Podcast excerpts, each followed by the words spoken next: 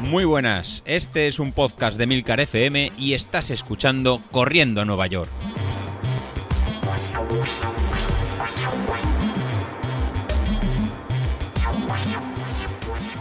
A todos, muy buenos días y bienvenidos de nuevo al podcast de los viernes, vuestro episodio favorito de la semana. Pero es que encima me culpan por ello, que si usurpación, que si no sé qué, que sepáis que eran las tantas y nadie había dicho ni pío ahí en el grupo que tenemos de los compañeros. Así que me ofrecí a grabar los días que hiciera falta, porque ya sabéis que yo os quiero, yo os respeto, así sin, sin excusas. El caso es que hoy quería hablaros de cuando corrí el campeonato del mundo de media maratón. Que esto ha dicho así, suena, suena muy guay, ¿verdad? Pero como bueno, ya sabéis que el, plan que tenemos en esta ocasión para correr la media maratón coincide con el campeonato del mundo de media maratón que se hace no sé dónde, Paterna, puede ser que hayan dicho, bueno, Paterna es una ciudad, bueno, no sé si es una ciudad o es un pueblo aún, a las afueras de Valencia, súper chungo, ¿eh? lleno gitanos. o sea, yo allí, si vais a correr, a ver, mucho cuidado con, lo que lleváis puesto, pero es un pueblo así que no, yo diría que no es muy recomendable. Pero bueno, da igual. El caso es que yo corrí eh, el campeonato del mundo de media maratón allá en 2018, el día 24 de marzo de 2018, que fue cuando se celebró el Campeonato del Mundo de Media Maratón en Valencia. El caso es que mi amigo César tenía un dorsal, pero no podía correrla y la corrí yo por él, lo cual es muy gracioso porque no sé si llegué, no sé si recuerdo, he puesto 1600, creo, no sé, me suena, me suena demasiado top. Bueno, no sé si era, he puesto 1600, vamos a pensar que era el 1600, da igual.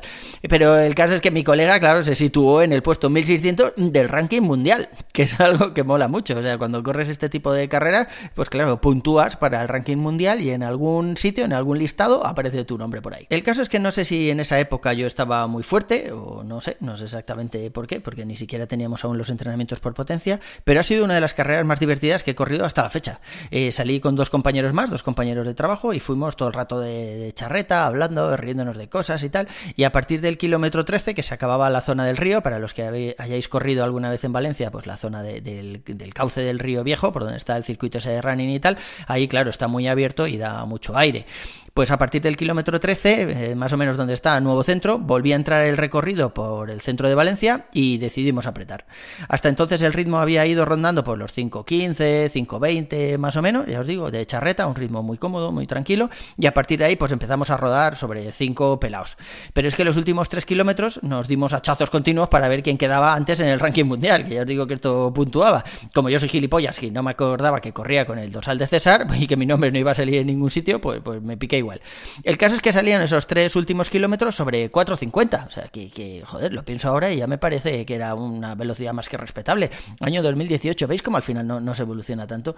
Pero bueno, Strava dice que hice la carrera a una media de 5.19. Os dejaré el enlace de mi actividad en Strava en las notas del programa. Pero me ha pasado una cosa curiosa, y es que cuando me he metido a Strava para buscar esta carrera, por más que ponía en el buscador ese de mis actividades palabras como campeonato, mundo, medio maratón, media maratón, nada, no me aparecía. Me ha tocado eh, filtrar un poco menos, simplemente por actividades de running, y empezar a recorrer chorropotocientas páginas de actividades hasta que he encontrado eh, esta carrera. Y me he dado cuenta de que no la encontraba porque la llamé en inglés, Dios sabe por qué, el World Half Marathon Championship 2018. Pero bueno, hasta que la he encontrado, he recordado que, joder, he corrido en mil sitios por todo el mundo. O sea, no, sabéis la de actividades que me han salido por ahí en sitios que, a los que he viajado por, por trabajo normalmente.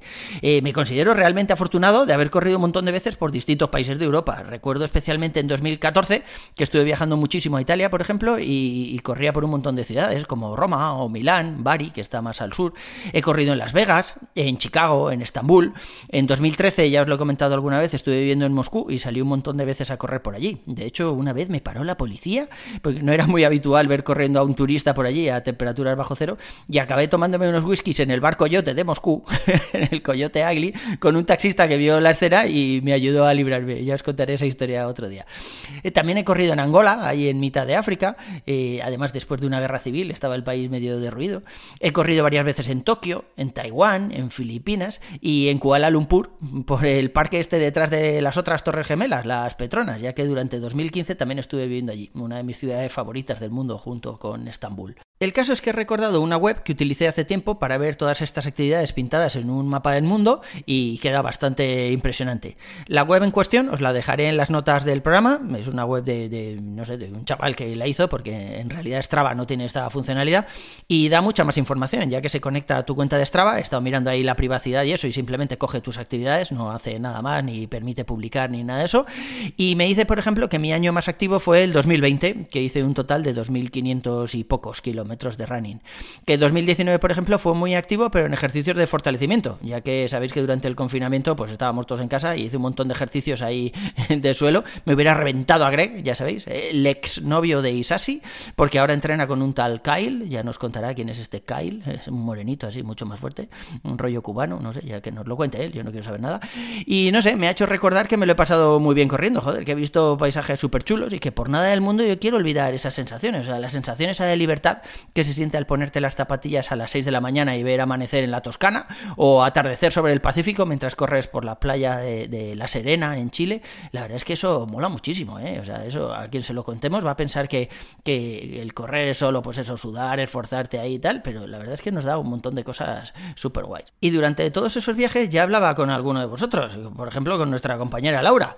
Es posible que incluso tenga alguna foto mía de por aquel entonces. Sí, sí, la misma Laura que ahora aprovecha la mínima para darme cera con el tema de la bebida, el alcohol y todo. Se ve que algo le he hecho en algún momento y no está muy contenta conmigo. O, al contrario, algo no le he hecho y por eso no está muy contenta. A ver. El caso es que yo la sigo queriendo, no, no soy rencoroso. No voy a utilizar contra ella el mismo muñeco vudú virtual que estoy utilizando para ponerle alfileres en la espalda y. Oye, mano de santo, ¿eh? Y funciona esta mierda. Pensaba que al ser virtual no iría igual de bien que los muñecos vudú físicos, pero es que cuando fui a comprar el muñeco vudú físico me dijeron que necesitaba pelo de la cabeza de Isasi. No digo más, pero ya sabéis que Isasi, digamos que tiene la frente muy ancha. Y me tuve que descartar el muñeco físico, irme al virtual, pero ya veis, está funcionando muy bien. Tres alfilericos llevo ahí en la espalda, oye, y el tío está ahí en dique seco. Bien, bien, bien. Por lo que a mi entrenamiento respecta, la verdad es que hemos ajustado un poco más eh, los días de gimnasio, que os contaba el otro día. Voy a introducir el ejercicio ese de salto a la caja, ¿lo habéis visto alguna vez?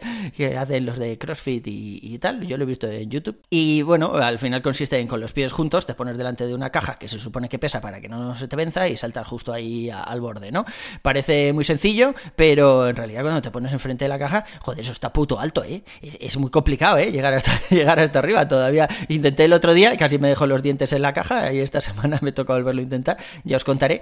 Pero el caso es que voy a quitar de los tres días de gimnasio que tengo ahora, que tenía los tres días el hip thrust este de, para fortalecer el glúteo y tener nalgas de acero como los amigos de Isasi, uno de ellos haré lo de la caja. pues eso, a ver qué, a ver qué tal, ya os contaré. Esta semana empiezo a tomármelo un poco más en serio y, ya os contaré. También hemos introducido abdominales en el suelo los días de running. Dos días de abdominales clásicas, de esas que te tumbas ahí boca arriba y mueves un poquillo el cuello sin, sin apoyar los homoplatos, y uno de ellos planchas. Eh, no espero gran cosa de estos ejercicios abdominales, quiero decir, no, no voy a marcar cuadritos ni nada, siempre me han parecido ahí un poco estúpidos, y encima es que acaban cargándome las cervicales. Yo no sé si es que lo hago mal, si es que me empujo demasiado la cabeza y tal, pero son ejercicios que, que cuando llevo unos días haciéndolo, luego me, me, duele el cuello y es algo bastante, bastante molesto. Con todo esto, y dado que hay un día a la semana que doblo entrenamiento, pues me ha tocado ajustar un poco el plan de nuestro querido Mister y mover el miércoles por el jueves, creo que era. No, no sé, no sé si he movido estos dos, pero vamos, he cambiado un día por otro. Ya que el miércoles eh, tenía un día muy duro en el gym, como para luego meterme las series estas que nos había planteado el Mister. Eh, ni de coña, vamos, o sea, hubiera a la segunda hubiera abandonado. Aún estoy dándole un poco de forma, a ver si termino de cuadrarlo todo y encajarlo y os cuento. Otra cosa es que consiga cumplirlo, claro, ya, ya sabéis cómo va esto. Esta semana de momento sí que lo he cumplido. Cuando escuchéis esto el viernes todavía no habré doblado ningún día, ya que por curro iba a doblar los miércoles, pero al final eh, va a ser el viernes el día que doble. La semana que viene os contaré cómo me ha ido porque todavía no lo he hecho ningún día. Además, Álvaro me dijo en su momento que primero tienes que ir al gym para que luego haya transferencia de fuerza a la carrera. No, no al revés, ya que si sales a correr primero y luego vas a hacer ejercicios de fuerza, pues seguramente hagas el vago y no consigas levantar todos los kilos que, tienes que, mover, ¿no? Así que, que bueno, lo haré primero así. A mí me preocupa sobre todo el día siguiente. Yo creo que voy a estar más cansado de lo habitual al haber hecho dos actividades así un poco exigentes, eh, sobre todo el entrenamiento de series y demás. Y, bueno, ese es otro de los motivos por el que doblo los viernes, ya que el sábado se supone que puedo levantarme algo más tarde porque es mi día de descanso completo, por lo menos por el día. Ya sabéis que por la noche los sábados se me suelen complicar con jaranas varias, así que, que os iré contando. Por mi parte, eso es todo por hoy, chicos. Un saludo y nos vemos a la próxima. Hasta luego.